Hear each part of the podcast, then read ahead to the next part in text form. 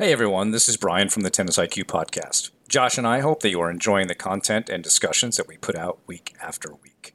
If you'd like to support the podcast and help us to continue to produce quality episodes, please visit our Patreon page at patreon.com slash tennisiqpodcast slash membership.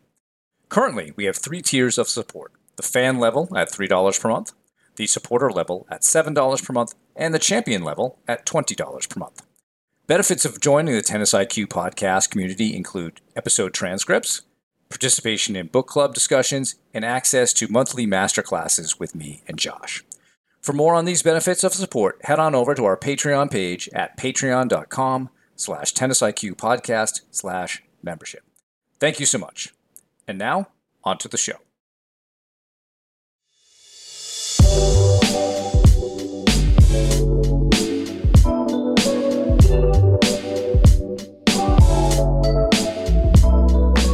Welcome to the Tennis IQ podcast. I'm Brian Lomax.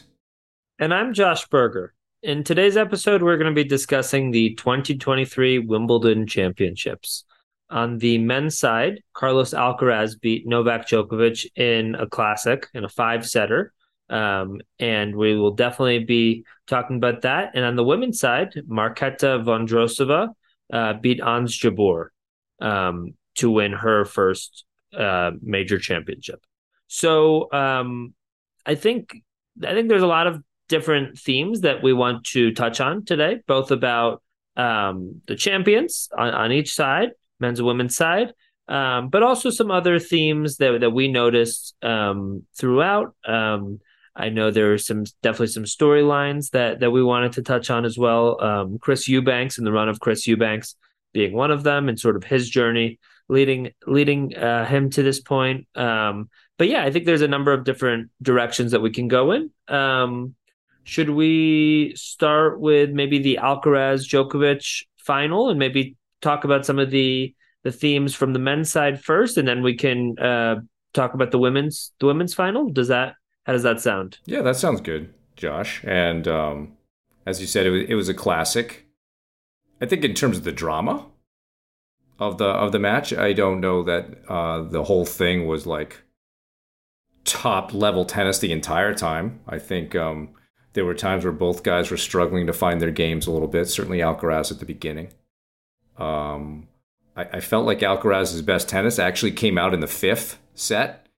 He, he, I think he really found his drop shot game much more so in the fifth than he had in previous sets, and and really finding good moments to use it where Djokovic didn't even try you know, showing that that, that was absolutely the right play in that moment. And so, uh, yeah, I thought that was it was a very interesting match in terms of um, if we look at say the mental strength of of an Alcaraz and handling um, a set first set six one. He had break points in the first game against Djokovic's serve. Didn't win them. Had a shaky service game and then the then his game seemed to struggle the rest of the set, and um, so it was going to be interesting to see how he would turn that around. Like it was similar to Paris in that regard, you know, and in Paris at Roland Garros, he had to. Uh, well, he suffered seemingly cramps that that got in the way of his ability to compete the last couple of sets. And so I think everybody was looking out for in this match how will he handle the tension and pressure of playing a final, you know, his first Wimbledon final. And obviously, it looks like he handled that. He passed that test. Um, and personally, Josh, my my thought was that he was going to pass that test. I, I think he was going to learn a lot from the experience in Paris and be be completely ready for however he was going to feel in meeting Djokovic again. And so, um, you know, although at first it didn't necessarily look that way in that first set. But I think the, the nice thing about Alcaraz is that he appears to be always very optimistic in his approach that he can play better and very positive in his approach. And so, and I think he has the self belief to beat top guys. He's certainly beaten Djokovic before, never in a this magnitude, but but I think he believes that he can, and that he always believes he can play better, and that's a real strength of his. That I don't know that everybody else on the tour necessarily has that, especially when facing someone like Djokovic, and um, and he was able to do it, and and so it was it was very interesting, sort of back and forth. It almost looked like it was on track to be a four set win. And then, you know, Djokovic, here he comes. And the guy is really tough. He's just tough to beat. And and and that's why you have to give I think you have to give Alcaraz a lot of credit. And and Djokovic gave him a lot of credit. Both in, you know, post match speech as well as in, in his press conference. Um, even saying that that Alcaraz has elements of of the big three elements of Novak, elements of Roger, elements of Rafa, and and might be more complete than than all three of them. And uh, that's very nice to say. And I think a lot of us, when we watch Alcaraz play, can see that, can see that for sure. So uh, I think great, great final. Um, the drama was there. There are a lot of good mental themes going on there. Really, probably the two best players we have in the world right now, especially in, in five set matches. They're both very, very tough to beat. And uh, hopefully we can get some more matches between these two uh, in the coming uh, coming months and years. You know, I think Djokovic he appears to be in the physical shape that he's not he's not faltering at all, and um, so I hope he'll be around for a while. Absolutely, absolutely, and uh, I think as tennis fans, you know, I think we can all root root for having more more of these matches between the two of them because um, I think in, in certain ways they are able to bring out their best, and that and as you said, that doesn't mean that that they're at their best the entire time.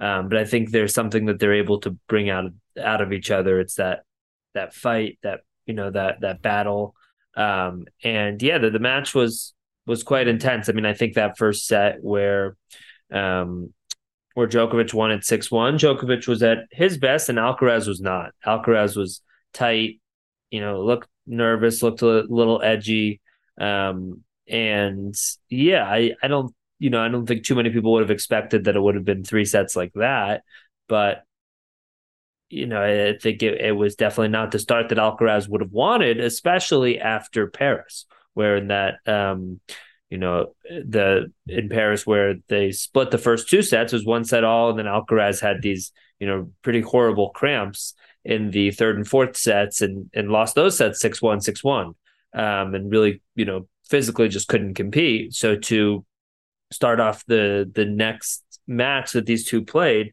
in that same way of you know the, that same scoreline of six one, I think um, it w- would be d- disheartening. It actually reminded me a little bit of um, a different match from a few years ago of Nadal against Dominic Thiem. I think it was the 2018 uh, U.S. Open quarterfinals, and uh, Nadal lost the first set six love.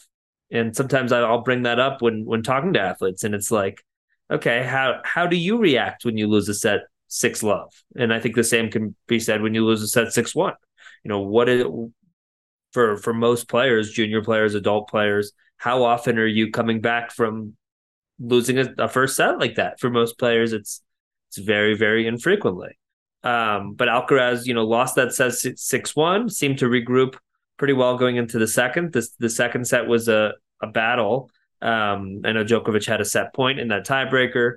Um, seemed he seemed to be maybe missing a couple of shots that that he wouldn't have normally missed. And again maybe that's the moment in a certain way that that led to that. I think Alcaraz you know having Alcaraz on the other side of the net probably led to that as well in some way. But Alcaraz managed to win that second set. And then that third set was had one of the longest games mm. I've ever seen uh, just in terms of how many deuces there were you know back and forth and back and forth. Wasn't it 20 27 minutes, something like that. I think so, maybe even longer. Yeah. Yeah. And so yeah, that was remarkable. Before we move on though, Josh, let's go back to the tiebreaker just because Yes.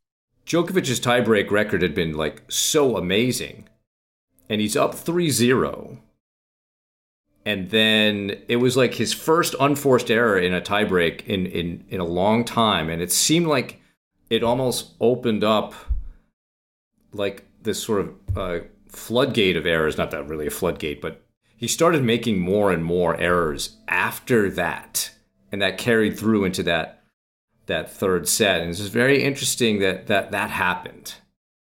Um, it's almost like that was the turning point in the match because thinking about it, Djokovic is up 6 1. Now he's in a tiebreaker and he's been dominating tiebreakers. And if he goes up two sets, this is a really tough hill for Alcaraz to climb back. Like I felt like Alcaraz needs to win this tiebreaker. And going down 3 0 was obviously not optimal towards that. And then all of a sudden, Djokovic started maybe feeling it a little bit. There a lot more errors that crept in. And then then then that that long game and and losing that game probably took a bit out of him. Definitely, definitely. No, I, I think you bring up a great point that that um, up to that point, yeah, Djokovic had won a number of tiebreakers in a row. I don't have the the stat in front of me, but um, I know it was throughout the French Open. He had won, you know, every tiebreaker he played in. I think it was maybe a little bit leading up to that, and also hadn't had any unforced errors, as you mentioned. So I think just really showing a really remarkable ability to not miss, to play, you know, and it's not like he's pushing or right. you know yeah. just making balls in the court. Obviously, for anyone who's watched him play, he's but he's able to just you know really not get into this mode where he just doesn't miss and doesn't beat himself and sort of forces the opponent to try to, you know, see what they can bring out to, to beat him. Um, and yeah, I, I think at that, at that, that, at 3-0 that really was a turning point and maybe you know 3-0 to 3-1 is not you know you're still up a mini break right um it it shouldn't necessarily doesn't necessarily need to be the turning point that it was but it it almost made him feel less. It made it almost made him feel a little bit beatable, right? Yeah, Where yeah, when somebody yeah. has won that many tiebreakers in a row without any unforced errors, and then all of a sudden there's a crack, then it's like, okay, maybe, yeah, maybe this person is not unbeatable, right? Maybe maybe there there is a way to get through, and then you know, just again with with players at, at this level, there's yeah, it, all it takes is one little slip up and then that's the set.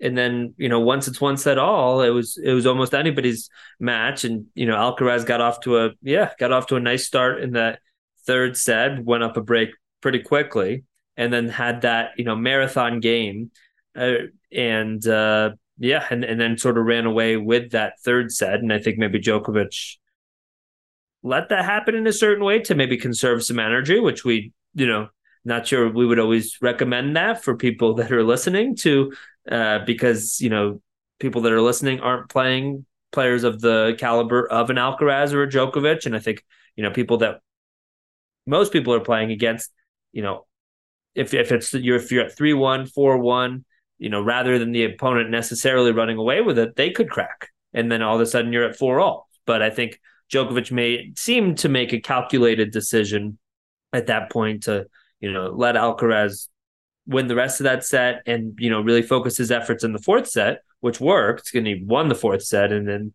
you know, Alcaraz won a, a pretty tight fifth, but, you know, he did get the the lead relatively early in that set as well. Um, but yeah, I think there's there's definitely some some takeaways. I mean, I think, you know, and, and we did an episode all about Carlos Alcaraz about a, a little more than a year ago. I think it was after he it was after Madrid, Djokovic. right? And we beat Nadal and Djokovic and then Zverev in a row. Right, right. Which we hadn't seen from from anybody. You know, there's the yeah. the next gen uh, of you know the likes of Zverev and Tsitsipas and Medvedev and you know great players, but nobody had done that. And then we see this teenager come out and beat both of these you know legends back to back, and you know and follow it up with with beating Zverev, who has seemed to you know bring out some of his best tennis at the Masters level. Um, and yeah, I, I, think you know, so so p- people can you know refer back to that that episode and we sort of talk about his rise. But I think one of the things that I, I think there's a, a, number of things we can say about him, and I think you know there's there's been plenty of accolades about Djokovic over the years, and those are well deserved, of course. But I think with the fact that Djokovic said that Alcaraz has qualities of the big three of all three of them, and I think people have noticed that as well. It's sort of I think he's sort of called it uh, Alcaraz sort of a combination of that. I think it's I think it's true. I see you know Nadal's fighting spirit. I see Djokovic's fighting spirit, Djokovic's defensive abilities, Federer's ability to sort of constantly attack and constantly play offense, and um, you know, and and not really let up in that way, and you know, give players the space to sort of breathe, um, but sort of just keep the foot on the gas so to speak. Um, and I think, yeah, his mentality really has shown, and, and you can hear the way that he talks. He's, you know, he does stay very humble. It's, he doesn't talk from a point of cockiness or anything or arrogance. And, you know, if anybody could, it's, it's him. Um, but he really just seems to relish the moment. I mean, I know he talked earlier in the tournament about seeming to want to have this opportunity against Djokovic. I think he said before the match that you know the final was going to be the best day of his life. Um, just even being out there, not even talking about winning it. Um, but yeah, really seemed to just enjoy being out there and ready to battle. He, you know, he knew that it wasn't going to be easy, and he probably could have guessed it would have taken five sets. And yeah, just really a quite a quite a final. I think you know very memorable, and I think quite a few quite a few takeaways. Yeah, and I'm glad you brought up the you know the humility piece. I think we increasingly see that as a you know a component of of being a, a great performer for a number of reasons. I think um, one, when we are more humble, we tend to be more open to learning things, and that could be learning from anybody and also learning more from your experiences. Um, and I think it is also on the other side, it's just a, it's a respectful way to treat your opponents. It, I think it also helps you compete against your opponents because it's not egocentric. It's more about um, just doing your best, enjoying things when you're out there. And it's not about, I have to beat you Of course, you it is one on one, so it can be hard to to take the ego out of it. But I think uh, the more we as players work on that humility piece, the more opportunities we have to grow and be better. And you know, I think a little bit when you when you begin to talk, you know, i you you have some really great thoughts about Chris Eubanks that that you want to share. I think there's uh, almost a realization of that with him as well. Is when we get into it, there's this idea of being more open to enjoyment and and the experience and the journey and less about an egocentric piece about beating others and, and certain rankings. And so the way you hear Alcaraz talk, it's it's indicative of how Nadal has spoken over the years. You know, there's something in that maybe Spanish mentality where they are tremendous fighters on the court, but they're off the court, they're tremendously humble and modest and um, are very respectful of who they're playing and, and in a way that gives them an advantage because they don't look at matches ever as I should win. It's more about I go out there, I do my best, we see what happens, and and I can be personally satisfied at the end if I play with a good attitude, play with great effort, leave it all out there. And so I think we, we are seeing that with with Alcaraz and uh, and uh, and like I said earlier, hopefully see more matches of, the, of these these two, and hopefully we see more players like Alcaraz coming out with his mentality. Um, we do have some really good young players. I think you know Holger Rune, who's got great game. He hasn't quite cracked the code mentally yet, but that doesn't mean he won't, because uh, he's still you know he's the same age as as Alcaraz, and you know it took Federer a little bit. It took even Djokovic a little bit longer. Um, and so, you know, tennis wise, he's right up there with those guys. And so we'll, we'll, we'll see how, how some of the even newer players uh, fit into this picture.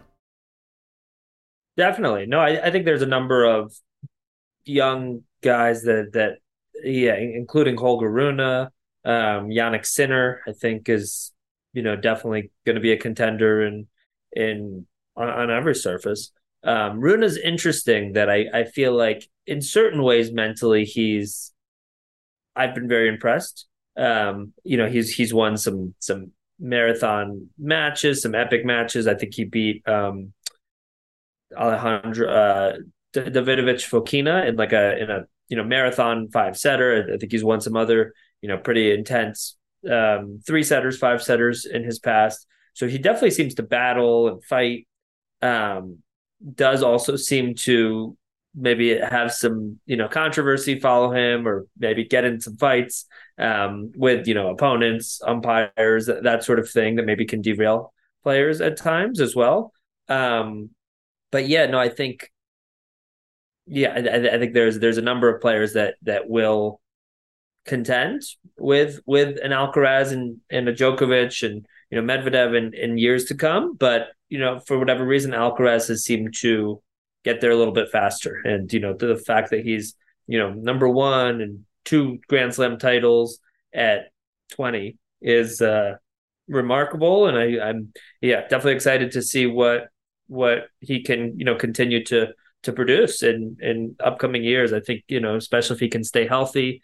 Um, there's you know not not too much that can you know necessarily get in his way, but I think there are a number of players that can um, contend uh, potentially. So um, yeah, definitely wanted to to talk a little bit about Chris Eubanks, and I think um, his rise has definitely been remarkable. Um, and you know, but I don't think I'm the first person to say that. I think a lot of people have been talking about that uh, recently. But um, you know, I, I think he's a, a guy that was you know for the last I think few years, maybe like up to five years, has sort of you know been uh, and I think this is actually from a quote that I can share, um, been between the 150 220 range. So you know, playing mostly challenger events, playing you know some 250s, you know here you know but playing some um, ATP events, whether it's wild cards, whether it's qualifying, um, whether yeah you know other opportunities, but playing a lot at that challenger level, playing a lot you know.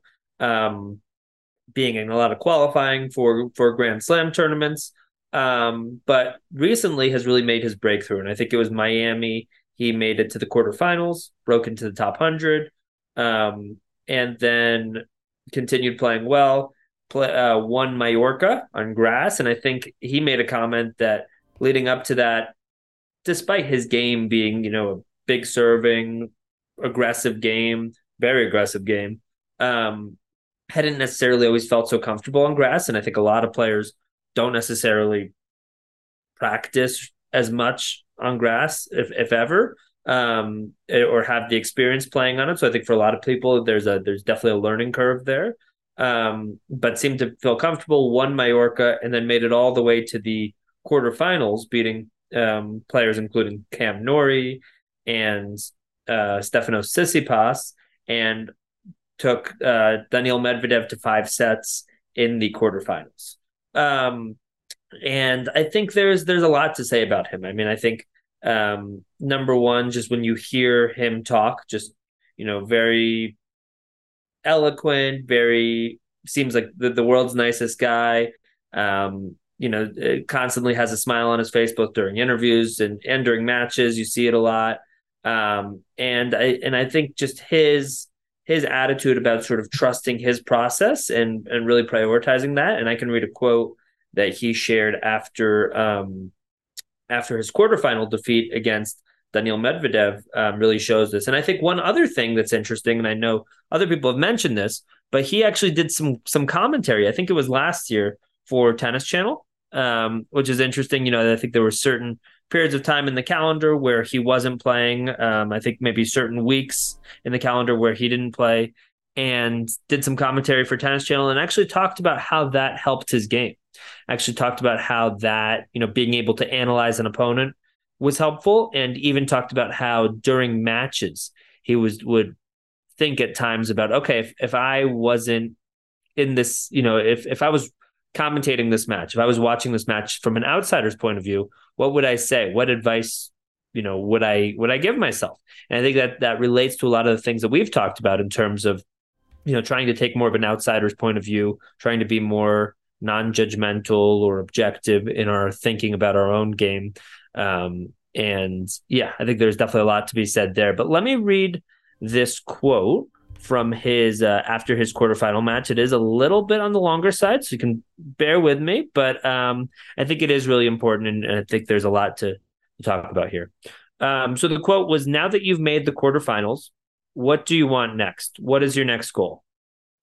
And he says, "It's a bit tough right now after the match to jump right into setting new, especially lofty goals at this point. I think my goals are a little bit different." I think that if if I can continue to have the joy I've had on court for these past three weeks, continue to work as hard as I've been doing over the past year, 12 months, I think good things are going to happen and it's kind of going to take care of itself. It would be very easy for me to say, I think after this, I'm not 100% sure, but I should be around 30 something live in the live rankings. Um, it would be very easy to say, okay, I want to be top 20 now. I've set goals based on a ranking before, it didn't go well. I've kind of thrown that out the window. I'm just kind of enjoying the journey at this point. Wherever my career takes me, and I can continue to have the fun that I've been having, I can continue to work as hard as I've been working. Where I end up, I end up. I think at this point, especially considering the fact I've spent five years hovering in that 220 to 150 range, playing so many challengers, at this point, it's just the cherry on top. I'm just enjoying myself. I'm having a great time. I'm probably having the most fun I've ever had in playing tennis. I'm going to to continue to try to ride this momentum out. We're going to see where it takes me. I'm not trying to avoid your question or dance around it. It's just genuinely my perspective. Two years ago, I tried to set the goal for here, uh, where I wanted to be ranked, what I wanted to do. Didn't really work out that well for me. I'm trying to take a little bit of a different approach. So definitely a lot there. Um, Brian, I wanted to see some of your thoughts about about Chris Eubanks, about his run, and about and about that quote as well. Yeah, I mean, I think um, the nice thing about Chris Eubanks is you and I we were we attended the Newport tournament together last year, and we got to see him. And I had actually seen him maybe the month before when I was at, in Orlando. He was playing a challenger event there, and he's a lot of fun to watch. He's very smooth, as you said. He's very aggressive, great kick serve, um, and yeah, just just he looked like a guy who you you wondered why he was why he was at that level. He looked like he had tools where he could do more, and now we see that it's he's progressing. I love the quote because it reminds me of Eric Butorac's approach in his TED talk about simply trying to enjoy that journey and and really with the mission of just becoming the best player you can become and I think that that's a it's a great overarching mission or vision to why one plays tennis. The goal piece is more, I think, or the ranking piece, if you choose to use that, is more of a milestone look at at things. But the overall vision and mission should really be about just becoming the best player you can become. And the nice thing that we're hearing with Chris is he's developing the wisdom and perspective and he's really putting together the different pieces that that work for him the enjoyment of it um, you know the enjoyment of the training the enjoyment of playing and competing um, we we've josh we've talked about definitions of what it means to be competitive and the top priority of that is to enjoy what you're doing and and so when you it's that's something I would I would hope that people can latch onto from that quote. It is really important to enjoy this process, and it's not always easy. But if you can, in a way, commit to enjoying, as Eric Butorac put it, the daily struggle to get better, can you enjoy the the challenge of the fight of a match, and then still be respectful after? Um, can you just see where the journey is going to take you as you put in your daily work? Um, not only Eric Butorac, but even even John Wooden, the famous college basketball coach, talked about creating what he called masterpiece days. Can you just have a great day today? And then do it again tomorrow. Don't worry so much about timelines and, and, and whatever. Can you just get the most out of today that you can? And then repeat all those processes again tomorrow. So you create a string of masterpiece days. And I think what we're hearing Chris say is that he's he's figured out at this point how to create those masterpiece days and how to string them together. And now it's now it's sort of like the the fruit of that work has has come out. And that's it's so cool to see that. So cool to see someone, you know, I guess I use this with Holger Rune, to figure see someone actually crack the code and and and and now is is progressing. And I think that that's a big part of all of our journeys is can we figure out how we put this these pieces together that make our puzzle more and more complete and, and we get better and better um, at what, what we do, whether that's tennis, whether it's some other, you know, pursuit you have or a professional career. Can you constantly be looking to, to put this so that it begins to click more and more? And that's, it's great to hear about Chris Eubanks figuring this out.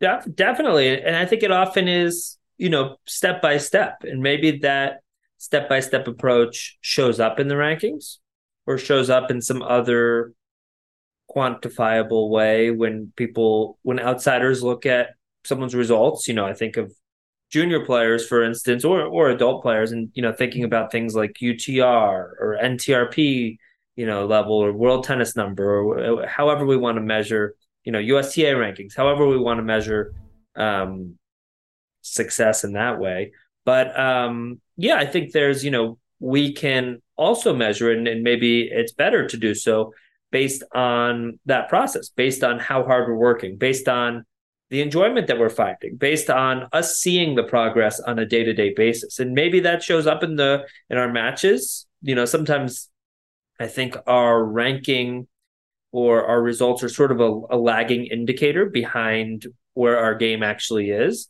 Where and what I mean by and I know we've sort of talked about this in the past with you know habits and um, you know goals and things like that but um yeah you know sometimes we get to a certain level but the ranking hasn't quite caught up to where we're at um and so it can sort of be more of a lagging indicator something like you know uh our um you know our fitness results or maybe a, a lagging indicator of our um you know our our lifestyle right? Our, our you know diet and, and nutrition and things like that.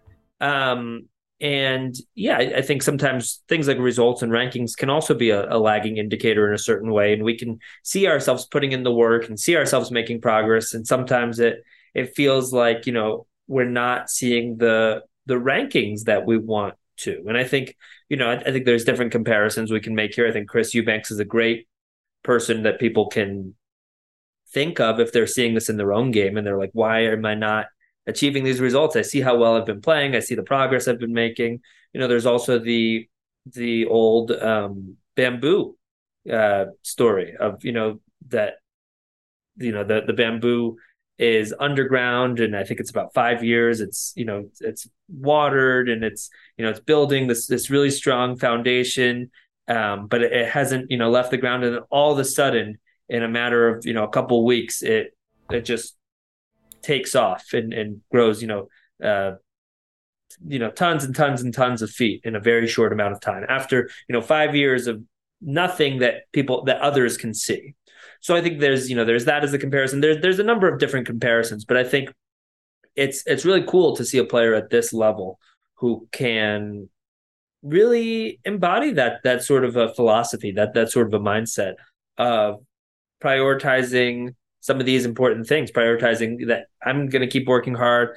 You know, I'm really enjoying the sport. And It doesn't seem like he's just enjoying it because of the results he's had. Correct. It seems like, yeah, it seems like he's enjoying that journey a lot more. Where, um, yeah, maybe for a while, you know, being in that 150 to 220 range, as he talked about, maybe it was. It sounds like it was a lot more about rankings. Okay, I'm I'm 175 right now. Okay, I want to break into the top 150 by by this date. Okay, then I want to get to the top 100 by this date. Then I want to get, you know, top 75. And in reality, progress doesn't happen in a straight line. It's not like, okay, I'm I'm you know, I'm I'm here today and you know, then a month from now I want to be here, and then two months, and then three months. And I think we can think of it that way, but I, I don't think that's realistic. I think in, in general, there's a there's always a lot of ups and downs for for any any player in, in any sort of you know any sort of pursuit. Um, I, I almost think of it, and I maybe I've made this comparison, or we've talked about this in the past. I almost think of it like the stock market in a in a certain way, where you know on a day to day basis, there's there's ups and downs, and there's a lot of emotions around those ups and downs. Maybe the market's up a percent, or it's down you know 1.5% or half a percent or whatever it is. And on that day there's a lot of emotion one way or the other. But can we have the ability to zoom out a little bit to take a step back to see okay where are things going this quarter over the past three months? Or where are things going over the last year over the last five to ten years you know then we can start to really see the direction that things are going in whether that's the market whether that's one particular company and i think that that's the same thing when we think about progress you know we have to understand that there is always going to be those ups and downs. There's always going to be, you know, some of those challenges along the way. But if we can keep the right process, if we can keep doing things right, if we can, you know, also understand that, you know, by having that process, it doesn't necessarily mean that we're going to win right now. That doesn't necessarily mean that our results are always going to be there or we're always going to win matches that we feel like we should.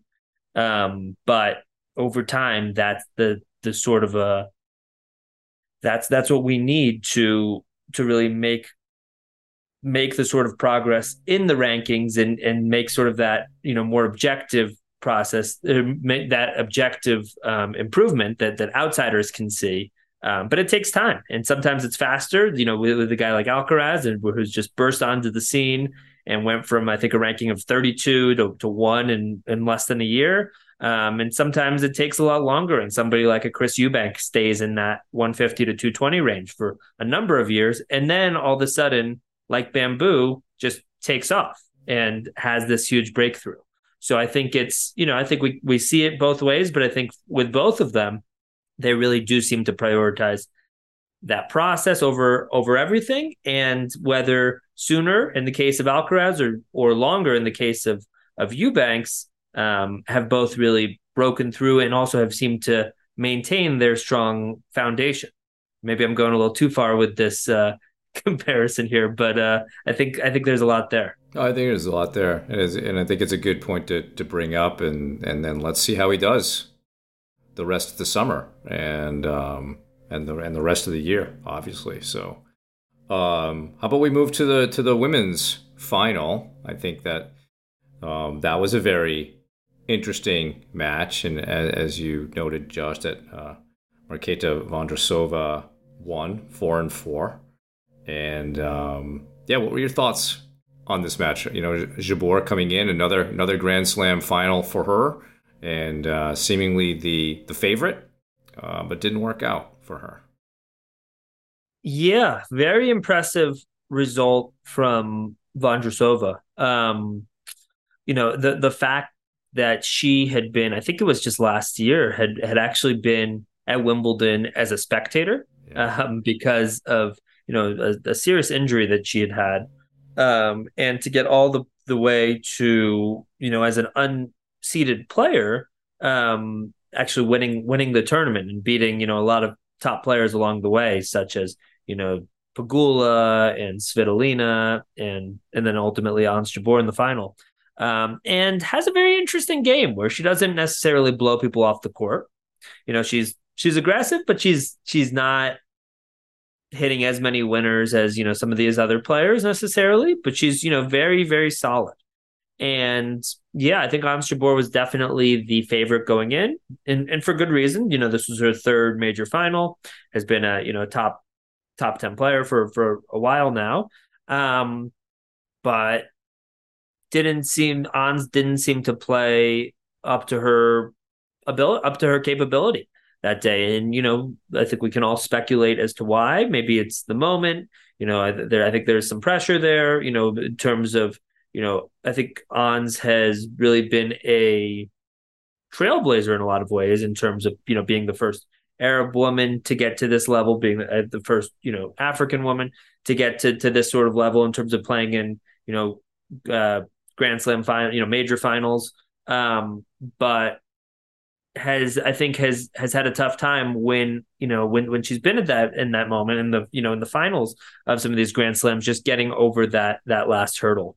And uh, no, I think it, it shows that the pressure can can impact everybody, including the best players in the world, which I think is a point that you know that we've talked about a lot in this show that I try to make to athletes that I work with, where it's like, hey, you know, we don't judge yourself if you feel nervous, if you feel pressure when you're playing, because it, the same thing happens to the best in the world, and they're you know dedicating their lives and careers to this. They're spending a lot of times a lot of time working on it. So I think yeah, Ons did definitely seem to feel the moment. Definitely, I think her consistency wasn't there in the way that it had been in previous matches. Um, also, didn't seem to, you know, I, I think what makes On so great is her ability to really mix things up. You know, use the drop shot, use the slice, come into net. You know, also not an over. She's not an overpowering player either, but she has maybe more tools than anybody in ter- you know at, at her disposal. But um, you know, it, it, almost felt like maybe she was out of rhythm or out of sync a little bit. And then because of that, something like the drop shot becomes less of a surprise tactic and it becomes more expected. And then when it's used, it's a lot less effective. Um, so I think she, you know, had a tough time maybe bringing out her standard or her her level that we've you know grown accustomed to seeing. And uh, Vondrousova really rose to the occasion. Um, and it almost reminded me of um, a couple years ago when we saw uh, Emma Raducanu and Leylah Fernandez, you know, who both of them for the were at the at you know in a major final for the first time, and you know, sort of riding this wave of emotions, wave of momentum, and sort of just you know, I think for for Emma that, that sort of carried her through that final. And I think with Vondrousova, it's sort of a similar scenario where she, you know, not that she was as young or anything as as Emma Raducanu, but um, yeah, had quite a bit of momentum going into it, and just sort of seemed to manage to keep that rolling. You know, keep her game up. Maybe didn't seem to you know focus as much on the moment itself of you know winning a Wimbledon final, but just seemed to focus more on her game and managed to, to, you know bring out that solid tennis that that has gotten her to this point and you know and helped her be successful and, and win that match I think the the solid tennis, Josh, is the point I wanted to emphasize with Vondrousova. That um, not that she's like Djokovic. I'm not saying she's going to become like a Djokovic, but she, in a way, was made herself hard to beat, like a Djokovic. Um, she covers the court very well she's able to, you know, use a, almost a similar shot to like Federer with this this sort of squash forehand uh, type of retrieval shot, um, and she makes players, you know, beat her, and um, that's a really effective way to put pressure on opponents, especially ones that are nervous, is by making them beat you and and Jabeur admitted that you know she felt pressure coming into this match. Uh, she didn't think she played great. She didn't serve well, and I think you could even see it. You know, watching it in the U.S. on ESPN, Chris Evert made the comment that Jabeur was making far more errors in this match than she had made in in previous ones, and I think I think Jabeur went almost kind of on a roller coaster of play. So she she had some very poor games, then she had some great games. And then then some of the poor games would come out more at the end of the set.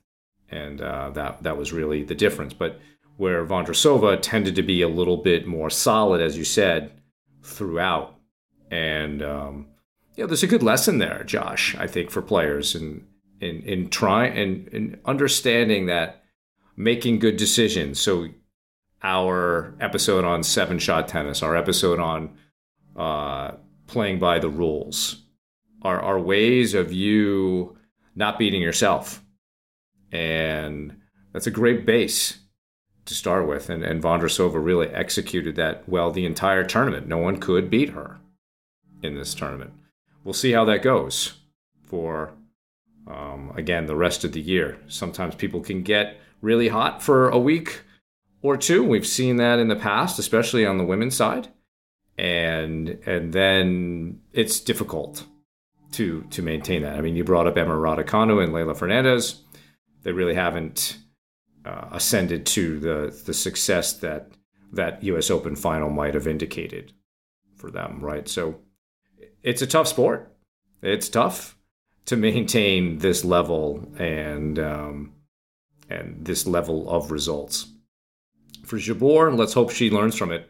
You know, I think that's going to be her goal is is to learn from it. This is uh, you know a third time. It, she's in good company in terms of uh, players who've lost you know their first few Grand Slam finals and have gone on to win many others.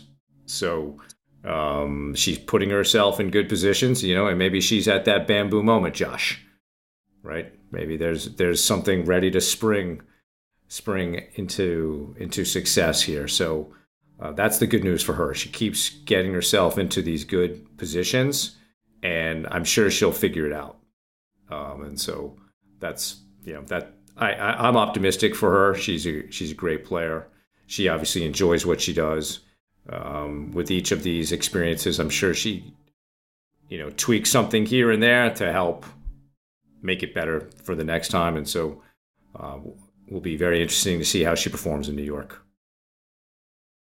Absolutely, and, and you mentioned that a lot of you know that there are a lot of top players who have had similar experiences where they have you know gotten to the final, you know gotten to multiple finals and you know m- maybe didn't bring out their best tennis and and you know didn't end up winning them, but ended up being successful a little bit later. And I think another player we can compare her to, or you know that that you know, we'll see if her her career goes a similar trajectory. But I think even somebody like a Novak Djokovic, and I think you know, people often think remember his more, you know, his last twelve or so years. I think since 2011 when he really, you know, had this incredible 2011 for those that remember, and I think since then has been, you know, a pretty dominant force in, in the sport. But before that, since he burst onto the scene, I think right around 2005, getting getting to the top of the game. Um, between then and um, you know 2010, um, I know he won one major. I think it was the Australian Open in 2009, eight, I think, eight, 2008. Um, and but other than that, he was solidly number three. He was solidly number three in the rankings behind Nadal and Federer. Those those two were the dominant forces uh, Djokovic, you know, was was certainly winning a lot of matches, but wasn't hadn't necessarily broken through and beaten those top two guys and, and taken their spot. And then all of a sudden, some things changed. He made some changes with his diet, seemed to focus more on the mental side of the game. Um, you know, focused on some some other things physically, yoga, different things. He has a, a book called Serve to Win that people can you know learn more about some of these some of these changes that he's made. Um, but uh, you know, really, I think he's a person that um, athletes can look up to. Also, in terms of this this same sort of idea, the same sort of bamboo comparison, um, where it's like you know, sometimes it takes longer. Sometimes someone bursts onto the scene at 18 or 19 and gets to the top of the game, like an Alcaraz, and sometimes it they get close, and maybe that close is being number three, or maybe that close, you know, being close is um, having the game and maybe the results aren't showing in that same way, like a Chris Eubanks. But over time, they keep working at it, they keep improving. And we see with Djokovic what happened with his career, the way that his career really took off. So I think he's a, a great person to maybe compare to or maybe to aspire to in terms of in terms of that as well. And Andy Murray, I think, was a similar one because he would be probably solidly number four in that time frame, and he lost I think, his first three. Um, Ivan Lendl, who helped Andy kind of break that streak, also lost his first few Grand Slam finals before breaking through in 1984 at the French Open. Um, and so, yeah, the more you put yourself in these positions, the more you learn about it, and and uh, the more likely it becomes that you'll win one. So um, I, I, would expect that that Ons will continue to to work on it, Nia, and, and, and we'll see her in more finals. And so there are, I think there are a lot of people that she can take inspiration from on this and, and maybe even get advice from about how to approach these these upcoming opportunities. So, um, yeah, so a very interesting uh, set of themes here from from Wimbledon 2023. Any any sort of last thoughts, Josh, on on the championships this year? No, I mean, I, I just you know I, I know also on the women's side, uh, players like Chris Evert um, and Simona Halep also I think lost their first three major finals. So a couple of um, good comparisons there. If I recall, uh, Andre Agassi um, mm. had, had had lost I think his first few as well.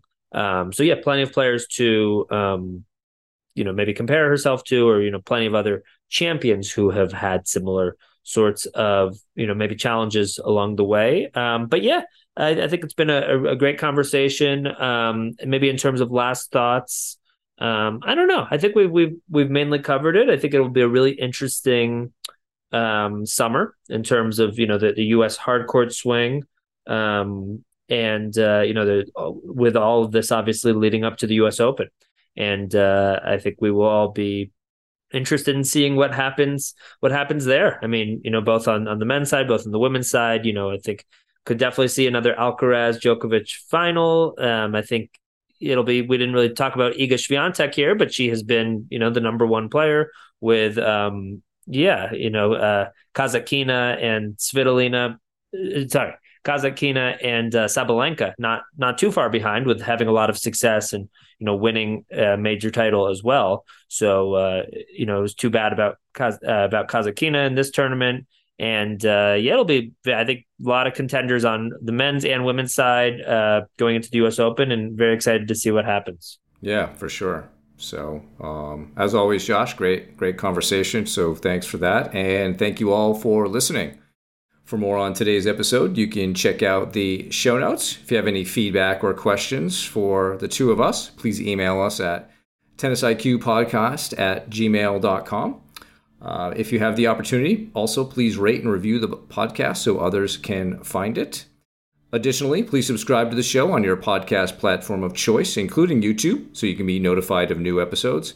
And you can also check us out on Instagram.